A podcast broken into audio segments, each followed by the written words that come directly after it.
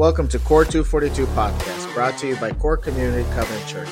Now let's dive into the Word of God with Pastor Max and Pastor Trish.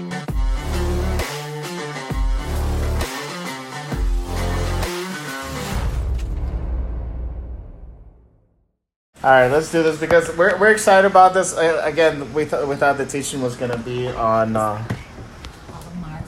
The teachings was going to be on worshiping and laughter, and then we kind of did a 360 this morning. But God led us to do the praising and anger. And at first, when Trish and I started talking about it, it was like, all right, interesting. Okay, where's God is leading us?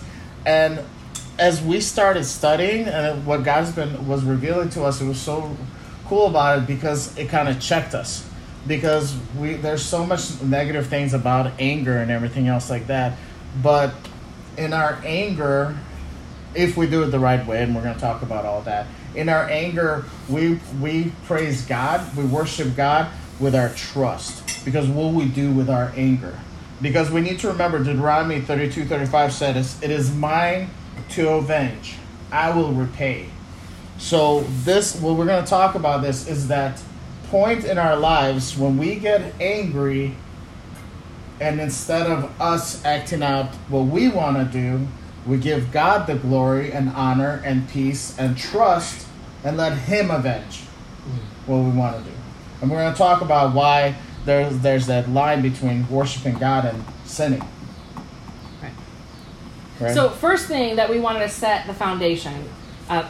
Most of us have not really heard a teaching on anger in our Christian walk in church. And if we have, it's usually about managing anger or controlling anger or how anger is bad and how we're supposed to be patient, how we're supposed to be long-suffering and forgiving about everything, right? And we just want to start from ground zero with the fact that anger is something that God created. Mm-hmm. It is an emotion that God gave us the capacity to have.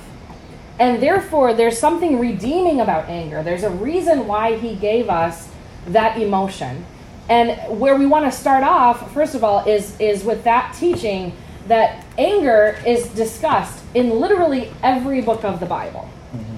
And there's examples of how anger was handled well and how sometimes it was handled poorly, right?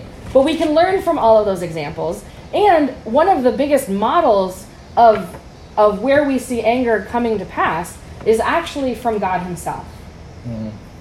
And we see how God not only expressed His anger, but how He is slow to anger, how He's abounding in love. These are the very fundamental qualities of who God is. But it doesn't say that God doesn't get angry. It doesn't say that God suppresses His anger and stuffs it down and pretends it doesn't exist. But He is self-controlled, and there are consequences and there are logical solutions to resolving His anger. So that's what we want to learn from and realize that God gave us that same capacity since we're made in His image, that we, like God, have the ability, have the emotion of anger for a reason, but our expression of it obviously has more limitations than what God Himself is able to express because He has the authority and power as God. And His perspective is far more just, far more, sometimes we get upset, we get angry because we only know one small piece of the pie, right?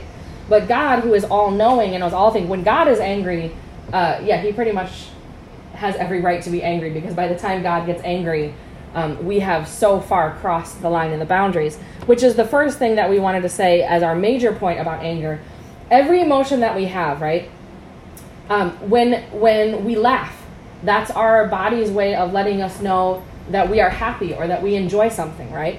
When we cry, that's our body's indicator to let us know that something has made us sad or has broken our heart. When we feel angry, there is a physical response. Your blood pressure goes up, your heart starts pounding, you might clench your teeth or your fists, right? Your body releases cortisol and adrenaline. You may literally see red because the capillaries in your eyes open up and your blood is flowing through your body, right? There is a physical response that you cannot entirely control.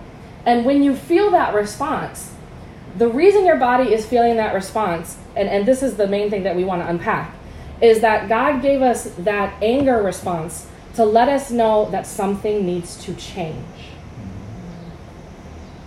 It is a warning bell, right? A warning signal that we are supposed to stop and figure out something in our environment needs to change. It may be the other person who's violating a boundary. It may be us who needs to open up our perspective.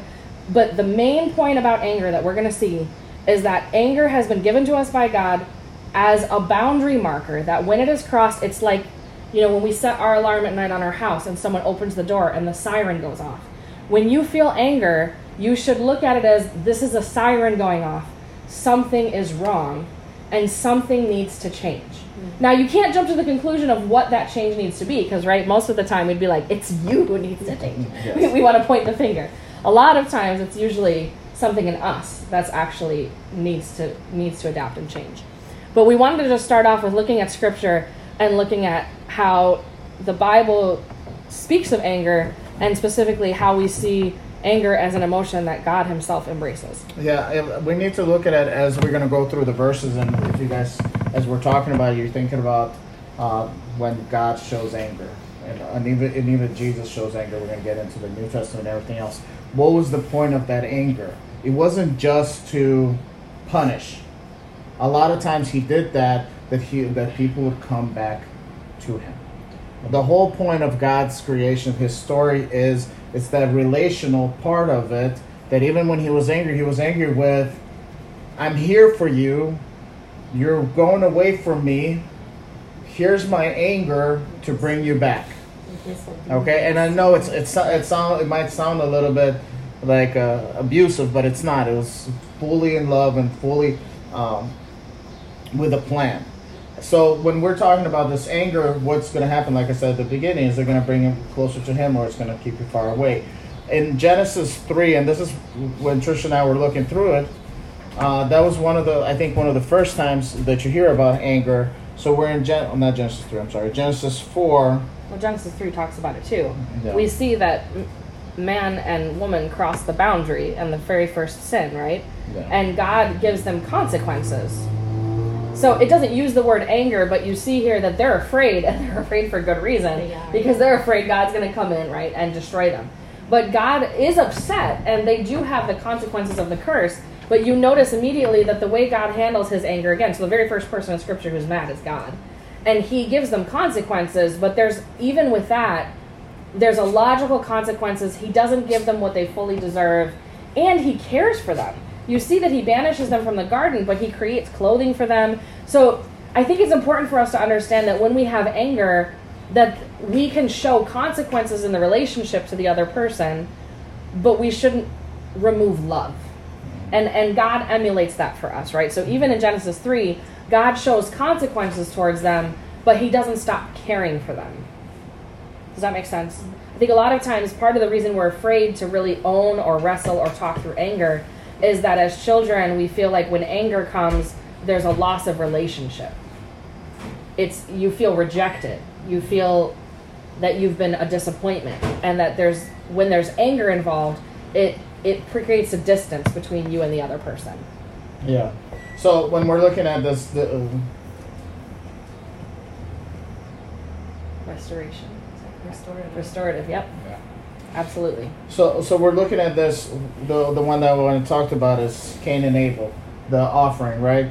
Cain brought an offering, Abel brought an offering, Abel's offering was favored, Cain was not. And it's in verse 4, 5, I'm sorry, when that happened, so Cain was very angry and his face was downcast. And here's the next verse says, then the Lord said to Cain, why are you angry? Why is your face downcast? If you do what is right, will you not be accepted? But if you do not do what is right, sin is crouching at your door. It desires to have you, but you must master it. So this is the Lord himself talking to Cain, checking him with, I see your anger. You should do something right now, but that sin is close by. Be careful, because it might destroy you. Right, and notice that he doesn't say, even the anger is allowed, yeah. But he says, be careful, because sin is at your door. The anger itself was not a sin, but God already knew that as Cain entertained that anger, he would become bitter, right? And he would become vengeful, and he would take his anger, the resolution of his anger, into his own hands. And he does that in the following verses. He deceives his brother, gets him to go out into a field, right? And then he kills him. So we see immediately, you know, the contrast between in chapter 3 where God is angry and humanity deserved death, but God doesn't do that, versus chapter 4 where Cain is angry and Abel is innocent, but Cain kills him out of his jealous anger, out of his prideful, you know, need for revenge. Yeah. Yeah, and so that's the important. And then also it kind of just leads to a lot of times our anger, and you mentioned at the beginning, our anger is towards somebody that don't even deserve that. It's right. Just one of those things, you know, the boss yells at you at work, you come and yell at your spouse, the spouse yells at the child, and the child kicks the dog. It's one of those little things that go through it, and when we cannot control the anger, but again, here in this place, there's anger, but there's also an opportunity to change the outcome of that anger and right. how that, where you're gonna, right. yep, where you're actually gonna go with it. Right. So when we have anger, we always have that moment, like we're saying, to just stop. You know, there's that old acronym HALT. If you're hungry, angry, lonely, or tired, that you just, when you feel that you're triggered by anger, to just stop, and before you act or react. The anger in and of itself isn't wrong, but your response could potentially be very destructive, either to yourself or to someone else, right? Take a minute, take a knee is what, yep. when I started my prayer group, I would tell them. I got that from the Will Smith of his son, that movie, and he told his son to stop, son, take a knee, right? Mm-hmm. Yeah, take a minute, take a knee, and that's good, mm-hmm. I like it. And that's absolutely what we should do. So you see, as you go through Genesis, that time and time again, humanity is doing all these things that bring God anger. By chapter 6, the world is such a mess and full of so much wickedness that it says that God was grieved that he created humanity, right? And he goes to wipe it out, but he rescues Noah and his family. And then again, when you see a few chapters later, God goes to destroy Sodom and Gomorrah. And again, we think of these moments of God's wrath where God calls down fire, right? But Abraham asks, and he says, Lord, you're a righteous God. Would you destroy Sodom and Gomorrah if there were even 50 people or 25 people? He keeps going down. He says, even if there were 10.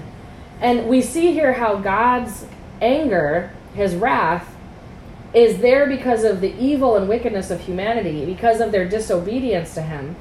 But he doesn't destroy the good because of the wicked. He actually spares the wicked because of the righteous remnant.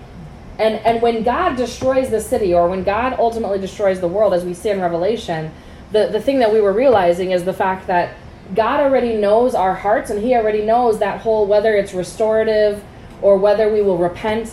And when we get to that place where there is no hope of repentance, that's when God's wrath comes in a destructive way. Mm. If there were even 10, he would withhold his wrath. If there were even, right?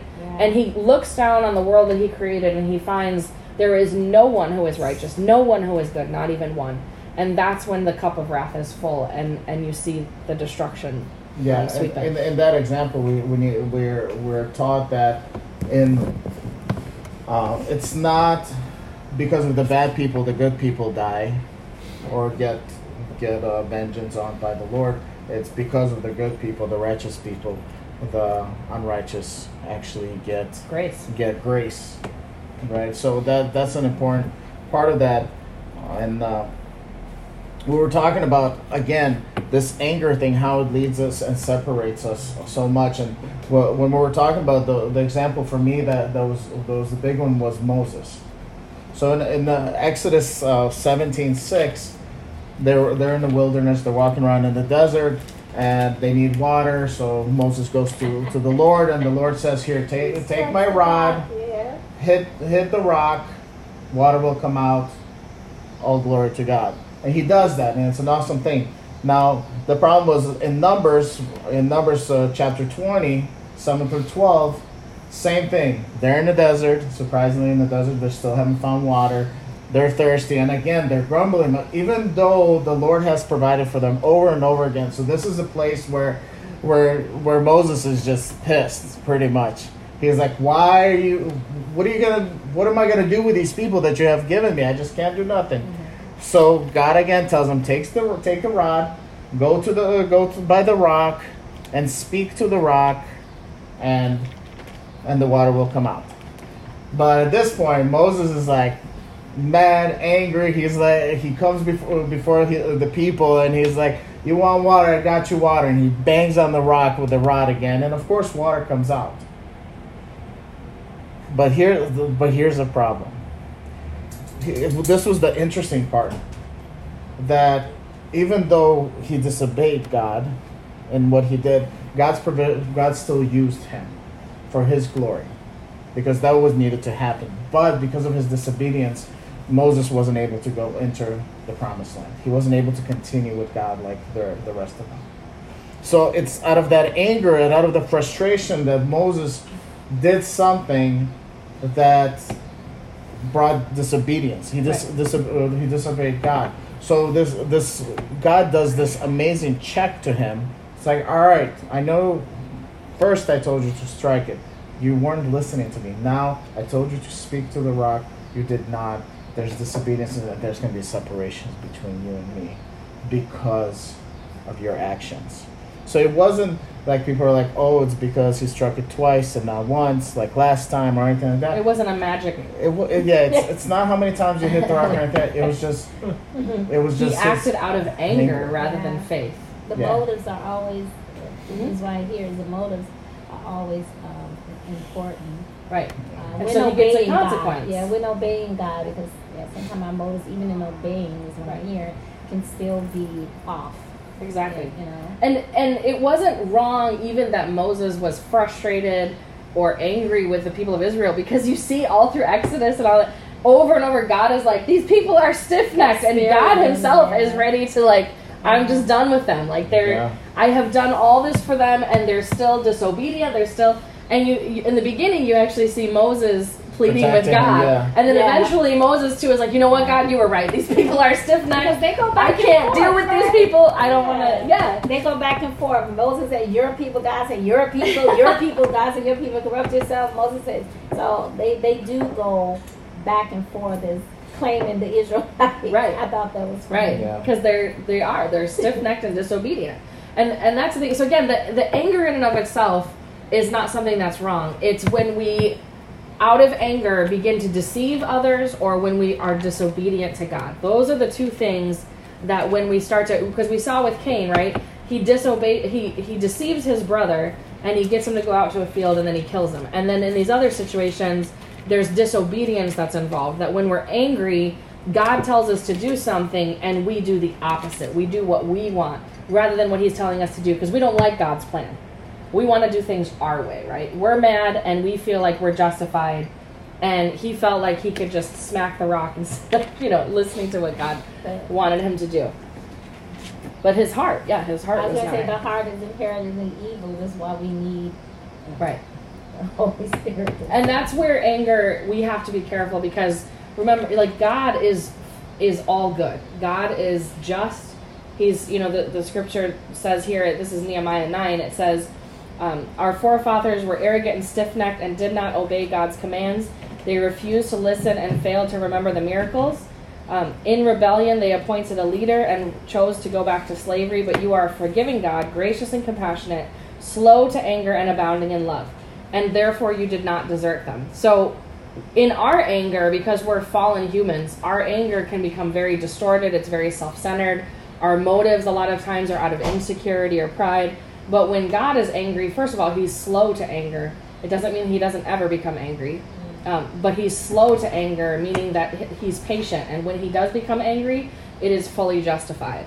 And because he's totally pure and holy and good, his anger, there's no falsehood in it. There's no deception in it. There's no pride or arrogance to it.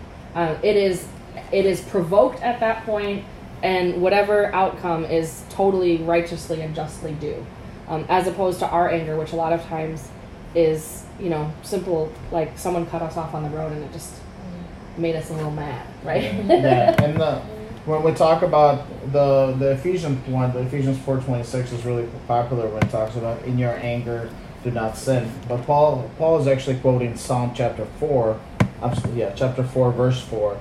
In your anger, do not sin. When you're on your bed, search your heart and be silent. Offer right sacrifice and trust in the Lord. This is the big one, is that where we get angry.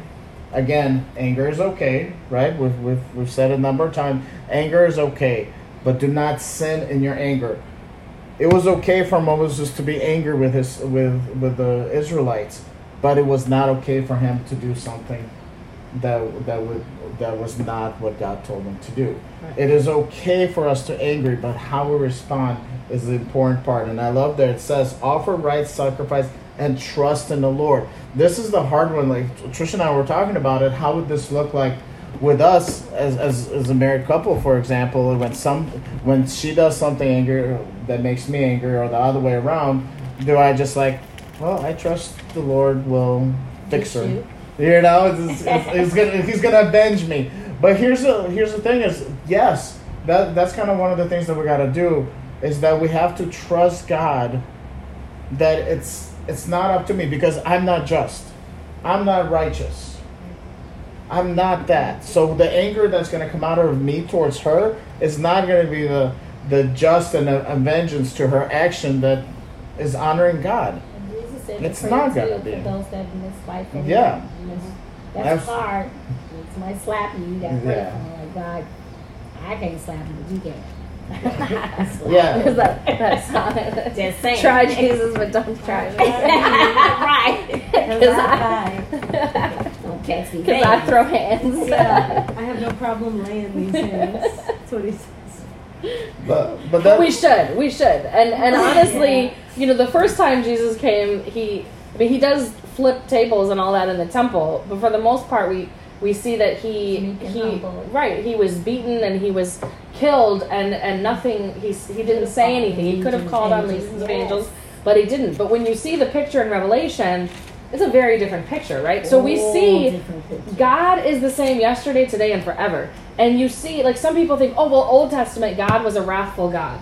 Well, have you read Revelation? Like, God didn't stop being upset by wickedness. Yeah. God doesn't turn a blind eye to injustice. His grace has covered it. Exactly, but he tells us over and over again that we should not sin in our anger, but that our anger should move us towards justice. Mm-hmm. Our anger should move us towards change and transformation. That we shouldn't just see the sin in our lives and be upset by it, but then just, you know, like James says, look in the mirror and then go back to just being the same. Yeah, forgetting how I look. Forgetting how you look. We should be angered and grieved by the wickedness that's in us and around us, and we should be motivated to then change. Yeah, and in that time of prayer and everything like that, I love. We looked at it. What was the name of those psalms that we looked up? The 36, 109. Anyway, angry psalms. There's like 5 or 6 angry psalms. No, there's more. There's 7, and there's themes in other ones. I'm gonna look at it. So it was just interesting because you look at it and you read it. So David is angry about his enemies or people around him, and he's just throwing them all to God. He's like, I can't do nothing about it. Here it is. But the funny part is, then he gives them ideas. He's like, hey, so these are my enemies. If you would pluck their eyes. Yeah, you know, really he started giving him ideas. But he realized that he should not do that to them. He's like, but Lord, if you want to do that to him, I'm not going to stop you. Exactly. But he wasn't taking his that action to his own hands. He was trusting God. And he was still speaking. He was the apple of God's eye. He was trusting God. But that's the key, right? So here you see that David is consistently called a man after God's own heart. And yet David, right, he hated evil, he hated wickedness, he had enemies, and these are called psalms of anger, psalms of wrath. More formally, they're called the imprecatory psalms. So in other words, they're psalms where he deeply expresses his anger and calls God to act on his behalf. There's Psalm 35, 55, 59, 69, 79, 109 and 137. Mm-hmm. And if you read them, the language is really quite harsh. Even Psalm 139, which is one of my favorites, it's, you know, where can I go from your spirit? Where can I flee from your presence? Imprecatory psalms. Yeah. Towards the end, there's this shift where he says, but if only you would destroy my enemies, right? And it's a call for again, when we're angry, that there's a call that something needs to change. And that change may just be that we call on the Lord and we ask the Lord to act on our behalf.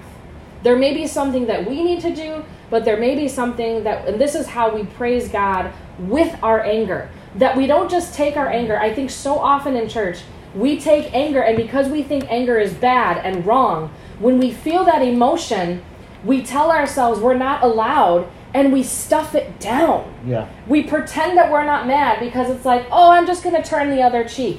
Oh, I'm just going to forgive and forget the way that God does. I'm okay, I'm good. No. If someone, if something is angry, now if you're angry in a way that because you just have a temper problem, that's different. But if you're angry because someone has violated a boundary, if you're in an abusive marriage, if you're, there's a million things that could be wrong. God gave us the boundary of anger for a reason.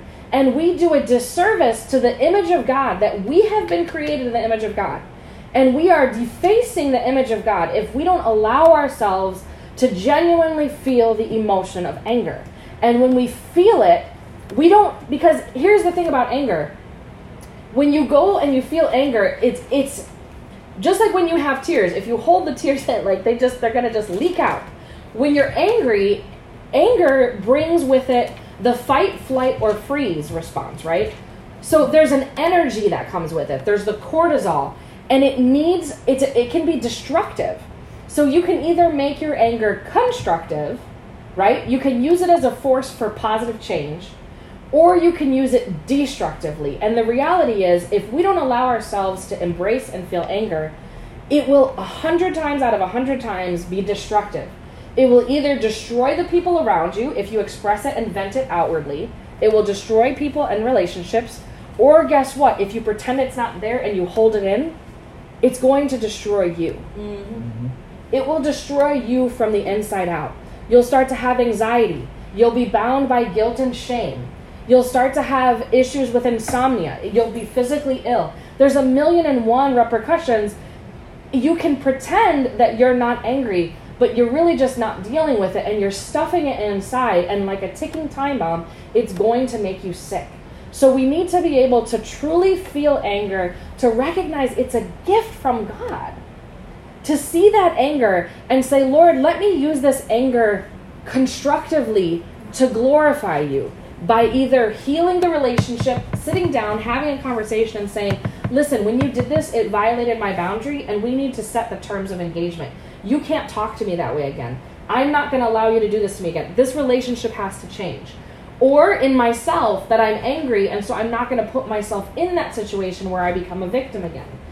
Or to the third, which again, all of these praising God, that we take our anger like David did and we cry out to God to act on our behalf. The social injustices, you know, the things that are out of our control that we can't change. When we see abuse of power, when we see, you know, deceptive political forces, when we see systemic racism and oppression and poverty and things that these, we shouldn't just not be angry by these things.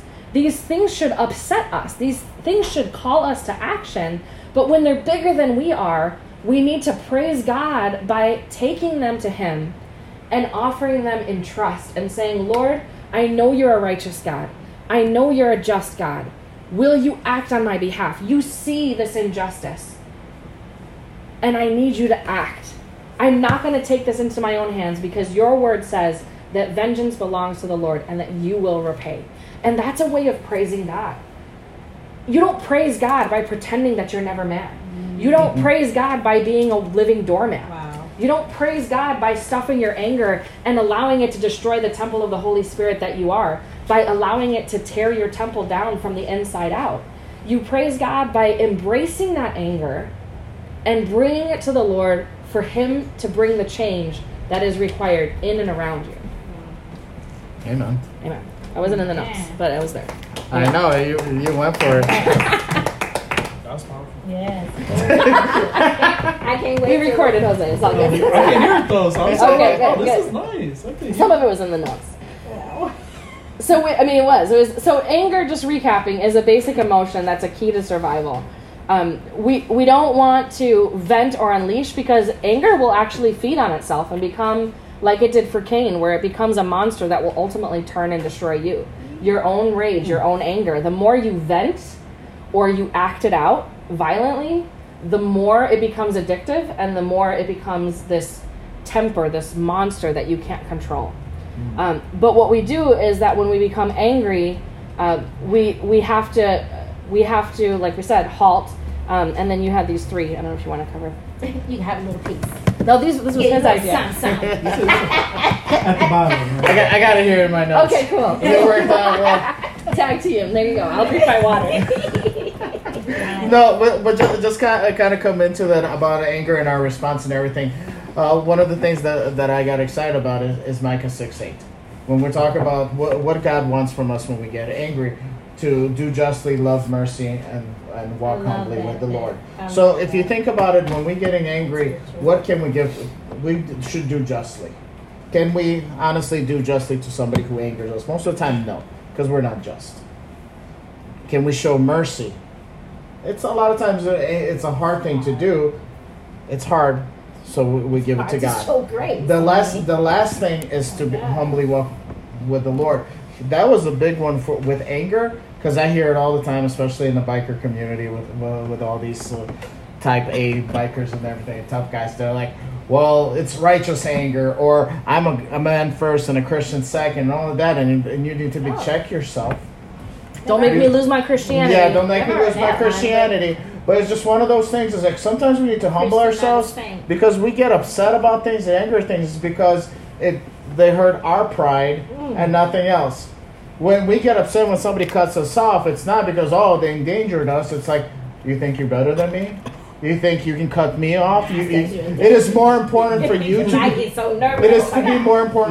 go where to be ahead of me. Right, so we need to check ourselves and get humble in those situations. So that way we kind of understand what God is really doing. So that I just wanted to add that to what you were saying. It's being humble and being able to check ourselves in our heart of why are we actually angry. A lot of our righteous anger is actually self-righteous. Yeah, is it injustice or is it just pride? Mm-hmm. Just to jump on the three things that Trish was talking at the end, is the first one about anger that we can do is restrain it. And it's Proverbs 29:11 speaks of this. It says, a fool gives full vent to his anger, but a wise man keeps himself under control. As you guys see, he's not ignoring his anger. He's not repressing it. He's not repressing. He's controlling it. It's literally when somebody upsets you, pisses you off, and everything like that, and you kind of ready to punch somebody in the throat, and somebody holds you back.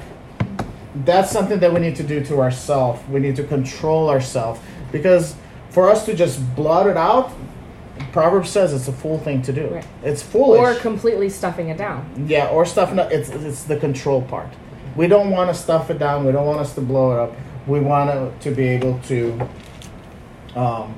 We want to control our anger.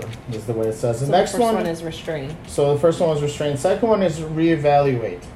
That one is James chapter 1. Verse 19 and 20. My dear brothers, take note of this. Everyone should be quick to listen, slow to speak, and slow to become angry, for man's anger does not bring about the righteous life that God desires. Again, we see it. He says slow to speak and slower to become angry. Right? He doesn't say, and don't become angry. It says slower to become angry. What does that mean? Is that when something's happening, take your time. Like, why is this bothering me? What is going on right now that I'm getting angry? It's slower to be angry. Is this going to lead, what I'm feeling right now, is this going to lead to the righteous life that God desires of me? That's where we need to just kind of pause and check what my reaction is going to be, what I'm angry about. It's we have to reevaluate what we're going through. And the last one. Part of that, though, is also when we're reevaluating, you're thinking about how did the situation unfold and how do you prevent from getting into a pattern? How do you prevent that from reoccurring? I think a lot of times we get angry about stuff that just keeps happening and our reaction is the same, right? So like a spouse or a friend that does something and continues to just, and you're like mad about it all the time and it's the same fight over and over. So part of the reevaluating is to also take a step back and say, what do I need to do differently so that this situation doesn't continue in a vicious cycle? Yeah, absolutely. And the last one is release it. And this might be the hardest one. One of the ways that we talked about releasing it is praying, like David did in those Psalms. But just releasing it to God, trusting that God will avenge it better than the way we would. And we have to trust that He is more just, more loving, more caring, more wisdom, and all that stuff.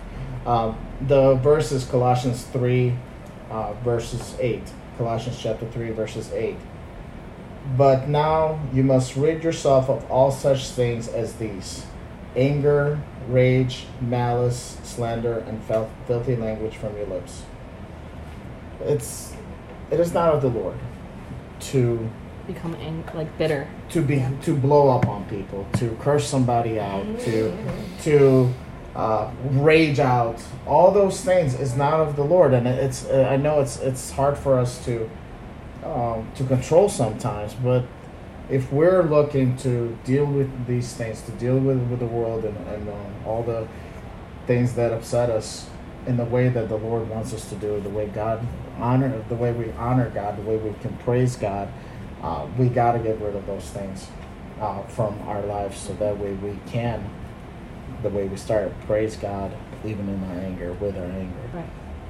And it's not just that you pray about it and forget about it, but as you restrain yourself, you own your anger, you funnel it in a self-controlled way. You reevaluate, you get some perspective. Maybe that's just sleeping on it overnight, taking some distance, talking about it with a trusted friend, just taking some deep breaths, and then ultimately releasing it not only to the Lord in prayer and trusting that He will avenge, right? He will eventually balance all the injustice scales, that it's not us, it's not our job to do. But there's also the releasing of sitting down and talking and finding peace in the relationships, not sweeping it under the rug, not just forgive and forget and pretend nothing ever happened, because then you get bitter. And again, we get these cycles of anxiety or depression, which you don't necessarily think those have to do with unresolved anger, but they very often do. There's trauma, there's abuse that we've been carrying, that we've never allowed ourselves to feel the anger, we've never allowed ourselves to express the anger, and only when we really get in touch with that side of ourselves are we able to then constructively have these conversations and truly find healing. So those are just some of the things. And all of these things are, how do we take that anger and handle it in a way that actually is worthy of who God created us to be, and in a way that praises and honors Him in our relationships. Yeah, I would definitely encourage you guys. The Psalm 4:4 that I said, in your anger do not sin. When you're on your beds, search your heart and be silent. Offer right sacrifice and trust in the Lord. I think that's such a good active things that we can do when we get to that anger place, is to find that quiet place that we talk about all the time, and just search your heart. And if you need a good word, it's Psalm 139:23-24. Search me, O God, and know my heart. Test me and know my anxious thoughts. See if there's any offensive way in me, and lead me in the way everlasting. Can you imagine when we get angry that we let God do something in that anger? We're transparent with God. Even when we're angry, because somebody hurt us, we're in pain, we're going through all these things. Search me, O God, and know my heart. What is this? What's happening right now? How can I love it says, and lead me in the way everlasting. God, right now in this anger, how can I honor you? Mm-hmm. Instead of how can I repay these people for what they did to me? Mm-hmm. And that mind change is where God is going to be glorifying. That's where we get closer to God. And I think a lot of times our anger, we just need to be angry about the right things. Mm-hmm. Yeah. We don't get angry about the things that anger God, and we get angry about the things because of our pride or insecurity. And it really is, that's why the topic was praising God with our anger. Lord, break my heart over the things that break yours. Lord, make me angry about the things that anger you, the injustices, and let me use that anger to be a force of change.